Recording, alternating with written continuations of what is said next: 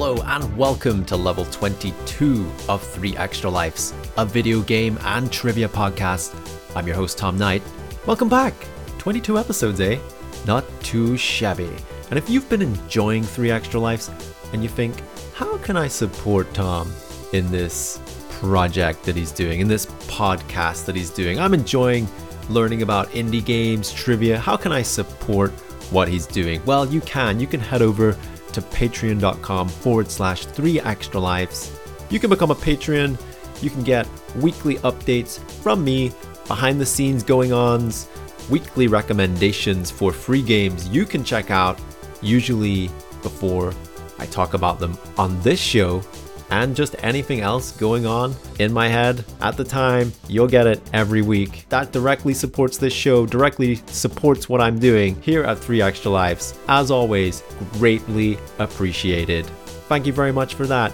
And now, on with the show! It's been a few weeks since my last visit to Kickstarter. As I browsed through some of the latest projects looking to be funded, I came across Zenith, the cyberpunk MMO for VR and desktop. We're all crazy for cyberpunk right now. Just seems to be the new it's the new vampire. It's the new vampire. We we went through that phase and now it's going to be all about the cyberpunk. This game caught my eye because it had a pledge goal of 20,424 pounds and I just want to say, with 21 days to go as of recording, that pledge count is sitting at 164,784 pounds. I mean, that is just incredible that this has been fully funded within four hours. And Zenith, the cyberpunk MMO, you're going to start your life as a legendary hero in a dynamic, player driven MMO inspired by your favorite JRPGs and anime. So this is going to be for VR and for PC. And I think when VR first started to become more prevalent with regards to Oculus Rift and HTC Vive, I had this imagination that eventually we were going to be playing games like World of Warcraft and Final Fantasy XIV in a virtual reality environment. You know, it's going to be like Ready Player One. You're going to be sticking that headset on. You're going to be going on adventures with your friends in this virtual reality space. And I think that's ultimately my vision and my goal for how I see VR playing out. It might not exactly get to that stage just yet, but you have to say that the technology is getting there. I attended a convention very recently in Belfast where I actually got to try out VR properly for the first time. And I don't know how I haven't really got around to doing that since it's been around for a little while. It's been around for a few years, hasn't it? But I was playing some Beat Saber and I just thought, you know what? There, there is a lot of potential in VR. I don't see it as this completely gimmicky aspect that maybe like 3D was, like 3D TVs and everything like that. I definitely see a lot more potential in VR. And like I say again, there's still a long way to go, but being able to play the likes of MMORPGs in a virtual reality world, that gets me very excited to see how that is going to happen. And Zenith is going to be one of those games attempting to do this. So millions of players are going to be able to come together, socialize, and create their own unique experiences within this game you know, to fight, craft, explore, all that kind of MMO stuff. Forge alliances and friendships, create your guilds, group up in parties, do raids, come together in world events, forge your own path, become immortalized in the world. That's that's all we ever want, right? Is to become the greatest champion in these MMO worlds. We want people to build statues. We want people to cower when they hear our names. Maybe that's just me. So Zenith is going to have a VR version of the game. However, because VR is still not a hugely accessible component to gaming, you're still going to be able to play this game with a non VR version, which actually I really like that this game is trying to take a step into the VR world, but they're also acknowledging you know what, if we just go solely VR, then we're not going to have that entire player base because not everyone has access to this. Not everyone is able to make that financial commitment for the equipment. It's not just the headsets, it's actually having a computer that's capable of running virtual reality too. There's a lot of barriers that can get in the way of that currently. So Zenith is going to include a copy of a non VR version and a VR version for its backers, which is a really nice touch and probably one of the big reasons why this game got funded so quickly, too. This game is heavily inspired by Sword Art Online, Castle in the Sky, Final Fantasy, and that Ready Player One, Snow Crash, and Rainbow's End experience, too. So the creators have all this inspiration that they've combined together to create this virtual reality world. Like all MMOs, you're going to have your character customization, but instead of that holy trinity which we see in nearly every MMO of the tank, the DPS, and the healer, every class in this MMO can become each role depending on which skills you equip. So maybe taking a leaf out of the Guild Wars 2 page book right there with allowing your classes to be shaped how you want them to play.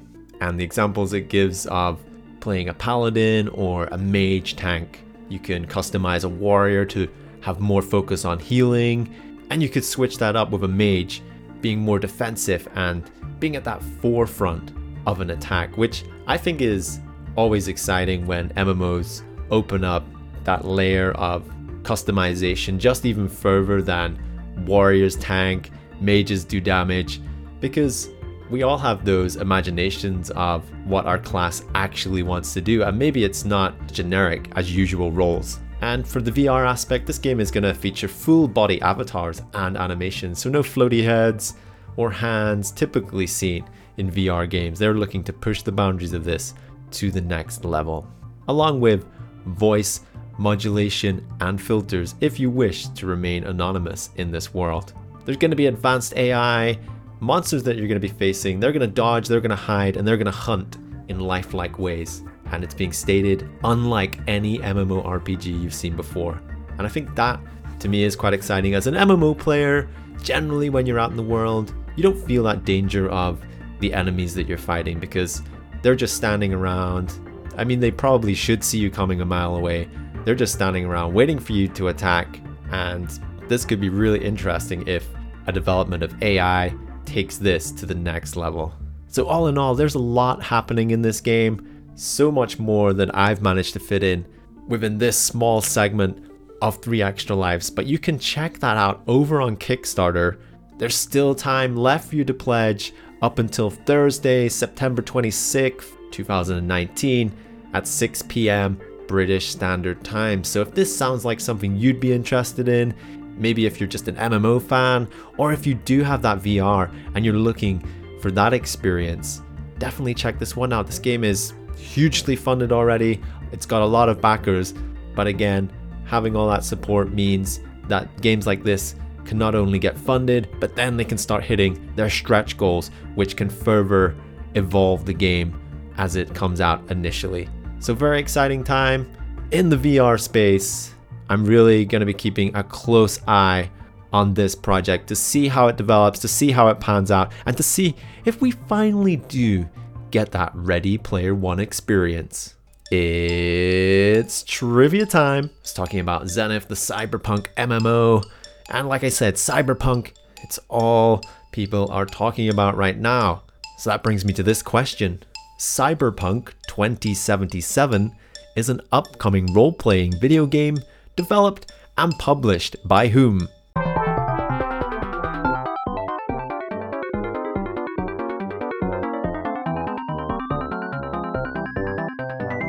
The answer is CD Projekt. If you got that one right, give yourself an extra life.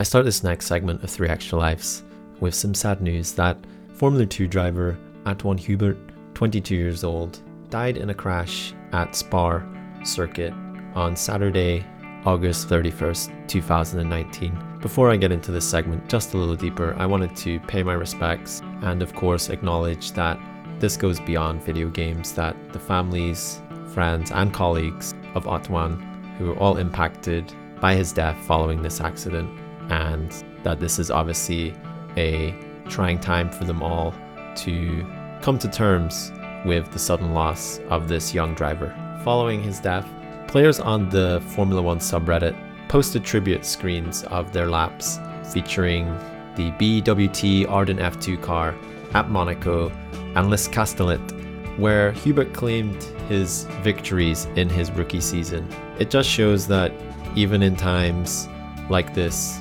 video games can still be an outlet for people to come together and to celebrate somebody's life, albeit extremely short lived and in light of the tragic circumstances.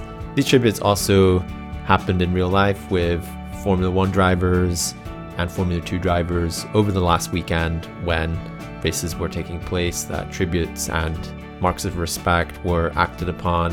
And also, just to mention, the, the accident that happened involved another driver, Juan Manuel Correa. Currently, as of recording, he's in intensive care, but he is in a stable condition after surgery, so not to forget that there was someone else involved in this tragic accident too. And while this subject has been quite difficult for me to talk about, I, I really did want to bring it forward in Three Extra Lives, and obviously, it's not an easy thing to do. It's hard because you're talking about someone who has lost their life. Some people have used video games as an outlet to pay tribute, and that's what I've been focusing on as I saw this story because there there's no shying away from the fact that Formula 1, Formula 2, any sort of motorsports is highly dangerous and comes with risk. That's by no way means to negate the loss of life in this circumstance. And following this as well, a dilemma appeared for the company Codemasters, who publish the Formula One games. And of course, anyone listening to this podcast will say, well, we're talking about someone who's lost their life. And I 100% agree. I just found an article on Polygon which stated that Codemasters had recently announced they were doing a roster update for Formula 119 for the Formula 2 drivers. This was before Anthoine's accident, and this now leaves them with a situation, a dilemma, where this roster now will it include Anthoine or will it not? And obviously, the families and everyone involved personally with the driver, that's that's not a concern. That's no not a priority. Like it's not. It really isn't. I don't know what Codemasters will do in this situation, and I'm sure there's been companies in the past updating sports rosters where something like this has happened. I'm sure it has because these sports rosters get updated every year, and I don't know how they deal with those situations. But I think in this situation, it's a great opportunity for Codemasters who publish the Formula One game. They could they can use this as a tribute. Use this update to pay a mark of respect to this driver whose life was tragically cut short doing what he loved, but ultimately 22 years old. He had his whole career ahead of him. Been racing since he was seven, so he had a lot behind him, but he still had so much more to come. And I would say that Codemasters use this as a place to give your nod. To me, it's not a dilemma. I would say use this opportunity and pay your respects to this driver. Obviously, I feel like any action like this probably has to be approved by the families of the driver. And right now, it's going to be a terrible time for those families and everyone connected with Anthoine. So I can see the difficulty in the decision, but ultimately, in my eyes, I think using this as a tribute to Anthoine and to what he achieved throughout his very short career as a driver, to me, that would be the most respectful thing to do in this instance. It's trivia time, and it's hard to segue from a story like that into some trivia, but I'm going to dedicate this question to Anton Hubert in light of his successes throughout his career that was tragically cut short. Can you name the arcade racing video game that was released by Namco in 1982 and by 1983 it had become the highest grossing arcade game that year in North America?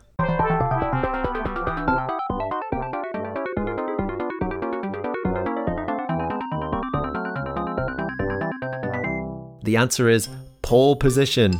If you got that one right, give yourself an extra life. And finally, in this level of three extra lives, coming to you with a game that has just been released. And that game is Sin Slayers by developer Goonswarm. Now, I played this game a few weeks back. There was a prologue for this game out on Steam, Sin Slayers, and you could get a feel for what this game was going to be about. And Sin Slayers is an RPG with roguelike elements. It's set in a dark fantasy world, and the choices you make in this game, they will determine how challenging the fights are and how difficult the enemies are going to be. You're going to be able to forge together a group of heroes and you can equip them with items, you can craft gear and consumables. And you're going to lead this team of heroes out into the world. A world that is focused on sin, more specifically, the seven deadly sins, because that's the enemy that's terrorizing this world. You'll start this game with an introduction, which I can only describe as a comic book on parchment. Various parchments telling you the story of how this game is going to begin. To keep it short and sweet, there's hordes of monsters, and your party, a warrior, a priestess, and a paladin, and a ranger come together in this town and they end up as refugees in this church. And this church serves as your home base where you can customize your team, you can change your formations of how your party is going to lay out because Sin Slayers is a turn based RPG game. You have three party members that you can select. These party members also have abilities that you can toggle between. So, for example, the priest has a healing spell and a damage spell in a tier of spells, which you can select between one or two of those. And as you level up these heroes, you gain access to other abilities and you can increase their range of playstyle as you progress through the game. As you venture out into the world, into the valley of fallen sinners, you will discover there's lots of things that can set you back. For example, when you're exploring zones, they're procedurally generated and it works on a tile based movement system. So you'll have uncovered tiles that as you move around on these tiles, you'll maybe uncover traps or you'll uncover points of interest or you'll uncover quests which you can then complete while you're out in this zone. If you return to the church while you're out in this zone, any progress you make will be reset. So you really have to make sure you're prepared when you venture out into the world to get everything done that you want to do. And as you traverse through this tile based environment, you'll uncover enemies which initially you won't know anything about. They'll be a mystery to you, you won't know what's the best way to damage them, what magic they're vulnerable to, but the more you play the game, you'll uncover information about them, which means you'll be more equipped to deal with them in the future. But as you kill these monsters and as you perform actions on the grid based map, your sin will increase. And as your sin increases, so does the power of your enemies. And as the power of your enemies increases, so therefore does the rewards that you can claim on your adventure. Now, this game features 10 playable characters. They've all got their unique histories, they've all got their own skill sets that you can customize. As you do this, you'll be exploring seven regions. Each one belongs to one of the Sin Lords, so you'll be trying to defeat all of those Sin Lords to rid these lands of the corruption that has spread within. And like I mentioned, there's the Sinometer, which makes you think about your actions as you're playing through the game. If you commit bad deeds, your sin will increase, but there's also ways to reduce your sin through performing good deeds. So it's all about balancing that risk and reward as you go through these generated maps of locations. Each of these regions, they have their own events and game conditions, their own set of monsters and bosses, so there's plenty to explore each time you unlock a new region. The thing I like about this game is it's really quick to get into. You head off out into the world. Some people don't like those random encounters that you can get in turn-based RPGs.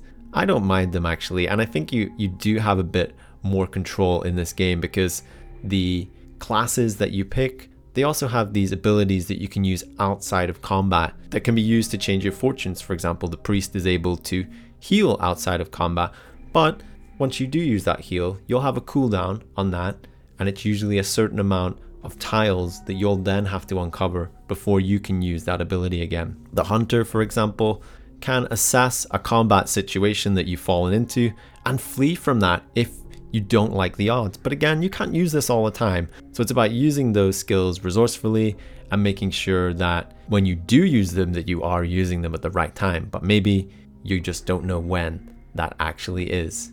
But this game is just great to pick up and play. You can jump in for 30 minutes or you can jump in for several hours and you can feel like that you're making progression, you're leveling up your characters, they're unlocking more abilities. As you unlock more abilities, you venture into new areas with more difficult enemies, and that just ramps up really nicely as you're playing through this game. So head over to Steam, check out Sin Slayers. If you want to get a bit more of a feel for the game, check out Sin Slayers The First Sin, where you'll be able to explore the first area within Sin Slayers, and that's the Forest of Gluttony, and you can get a feel of how this game plays, how it operates, and if you're like me, you would have played that and then you're instantly like, yep, I need more. I need more of this game. I need to fervor myself. I need to level up more and I want to go and explore more regions in this game. So that's Sin Slayers by Goonswarm. It's trivia time. So I was talking about Sin Slayers there, and that leads me to this question. There are seven deadly sins, including lust, pride, envy, wrath, sloth, gluttony, and which other one?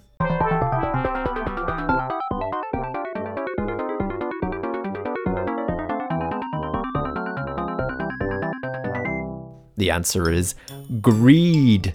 Did you get that one right? If you did, give yourself an extra life. And that's the end of the show. We made it once again, champion. If you enjoyed this show, why not let me know over at social media Facebook, Twitter, Instagram at 3 Extra Lives. Maybe you want to brag about your trivia score. That is always welcome too. As always, you can find everything I've mentioned on this episode over at 3extralives.com in the show notes there, you'll find everything that I've talked about on this level of 3 Extra Lives, so you don't need to go searching. If you have any indie game recommendations for me, why not let me know? Email me at podcast at 3extralives.com. Always glad to receive those. Always happy to have my eyes opened to a new indie game that I should check out. And that's it. We are done. We have reached the end.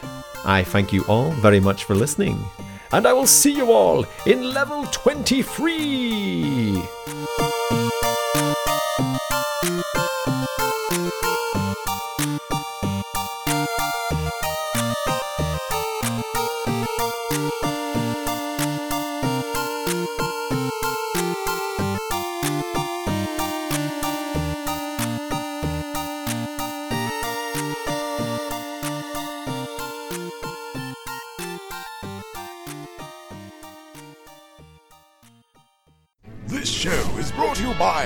Dragon Powered Studio. Find more at dragonpoweredstudio.com.